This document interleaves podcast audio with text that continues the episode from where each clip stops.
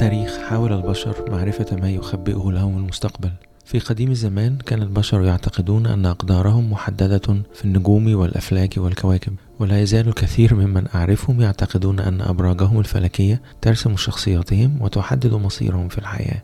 أما في الطب الحديث وبدلا من رسم خرائط الأبراج الفلكية يمكننا رسم خرائط للجينات. لدينا داخل كل خلية من خلايانا ما بين عشرين ألف إلى خمسة وعشرين ألف جين. هذه الجينات نرثها من الآباء والأمهات والأجداد. هذه الجينات هي الرموز الشفرة التي تحدد شكلنا وتركيب أجسامنا ووظائف أعضائنا بل وقابليتنا للمرض. تحتوي الآلاف من الجينات على مئات الملايين من الطفرات والتحورات. بعض هذه الطفرات الجينية طفرات رئيسية وقد تتسبب مباشرة في المرض. بينما هناك تحورات أخرى طفيفة ترتبط بالمرض فقط كمؤشر وليس كمسبب. وقد تساعد خريطة الجينات هذه على التنبؤ بمن سيمرض ومتى سيمرض وبأي مرض سيصاب.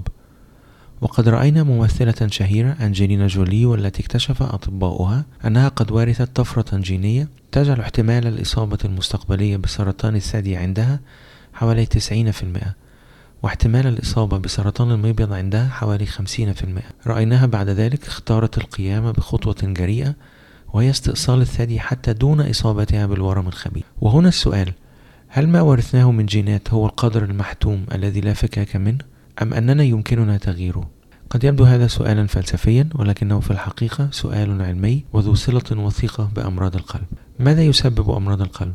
هل هي الجينات التي نرثها والتي لا اختيار لنا فيها؟ أم البيئة التي نعيش فيها والعادات التي نمارسها بإرادتنا واختيارنا؟ ويأخذنا هذا إلى الحوار المعتاد مع مريض القلب المدخن عندما أنصحه بالإقلاع عن التدخين فيأتي الرد يا دكتور إن صديقي يدخن منذ عشرين عاما ولم يصب بالمرض فلماذا أصاب أنا؟ لابد أنه من حظي السيء أو أنها وراثة أو أن التدخين غير مضر مرحبا بكم في سلسلة دقات وهي سلسلة دورية نهدف فيها إلى توعية الجمهور بصحة القلب والعناية بها. ونعرض لكم نتائج الأبحاث العلمية من الدوريات العلمية المحكمة. لنضمن لكم الحقائق العلمية الصحيحة بلغة يفهمها الجميع. في عالم مليء بالزيف العلمي والأخطاء الشائعة على الإنترنت نسعى لتقديم المعلومات الصحية الموثوقة والدقيقة للجميع.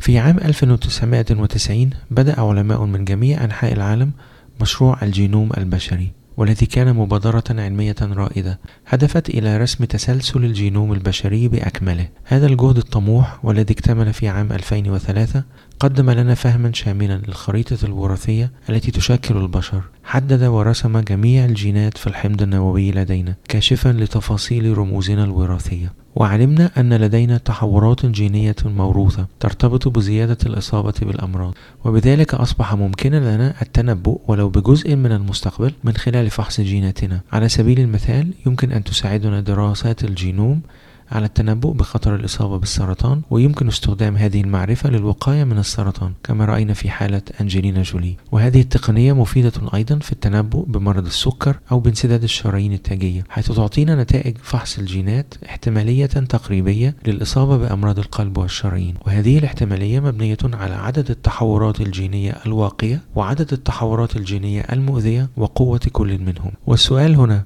هل يمكن إن ورثنا آباؤنا طفرات جينية واقية أن تحمينا من أثر العادات الصحية السيئة وعلى العكس هل يمكن لنمط الحياة الصحي أن يحد من تأثير الطفرات الجينية المؤذية الموروثة؟ للإجابة على هذا السؤال نظر فريق من الباحثين من معاهد الصحة الوطنية الأمريكية في بيانات أكثر من عشرة آلاف فرد قاموا بمتابعتهم على مدار ثلاثة عقود بين عامي 1987 و 2017 وقد نشروا نتائجهم في العام الماضي في مجلة Circulation. كان المشاركون جميعا في سن الخامسة والأربعين أو تجاوزوها وكانوا جميعا بصحة جيدة وسالمين من أمراض القلب في بداية الدراسة. نظر الباحثون إلى جينات المشاركين.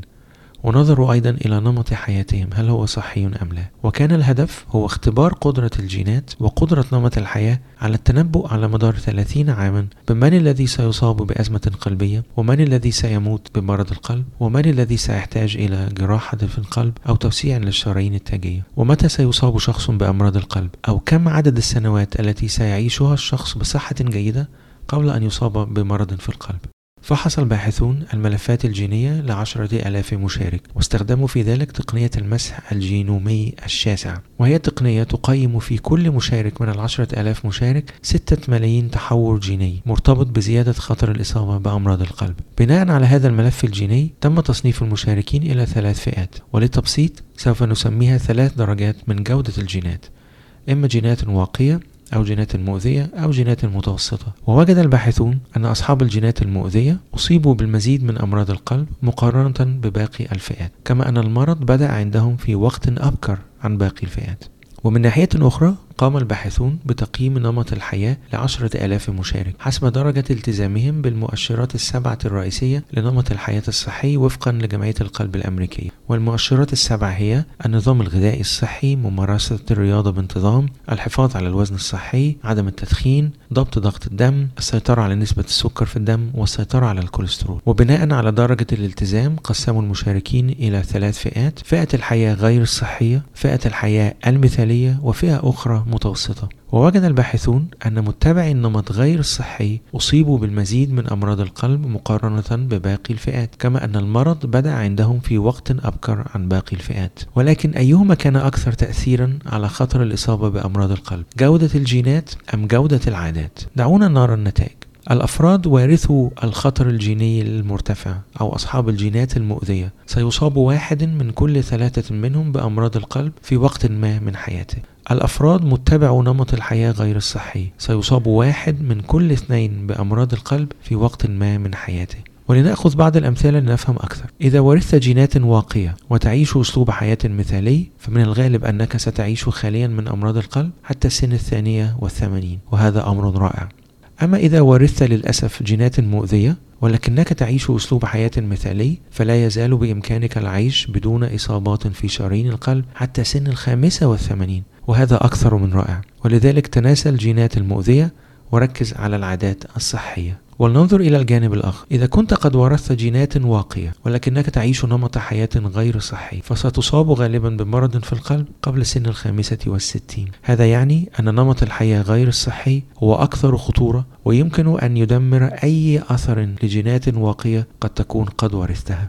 أما إذا ورث الشخص تحورات جينية مؤذية واتبع نمط حياة غير صحي فغالبا ما سيصاب بأمراض القلب في الأربعينات أو الخمسينات من العمر الخلاصة أن الوراثة تساهم في جعلنا عرضة للمرض ولكن نمط الحياة الصحي يمكن أن يبطل هذه المخاطر الوراثية انسى جيناتك وركز على عاداتك ماذا تأكل؟ كم تمارس من الرياضة؟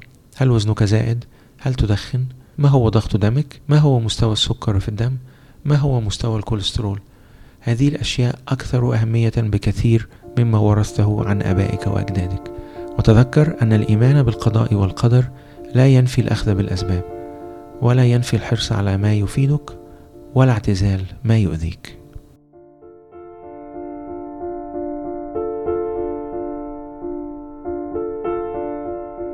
شكرا لمشاهدتكم لهذه الحلقة. إذا عجبتكم يمكنكم الاشتراك في القناة وتفعيل التنبيهات. كي تصلكم الحلقات الجديدة. كما يمكنكم مشاركة المحتوى عبر وسائل التواصل الاجتماعي المختلفة. وإلى اللقاء في الحلقة القادمة.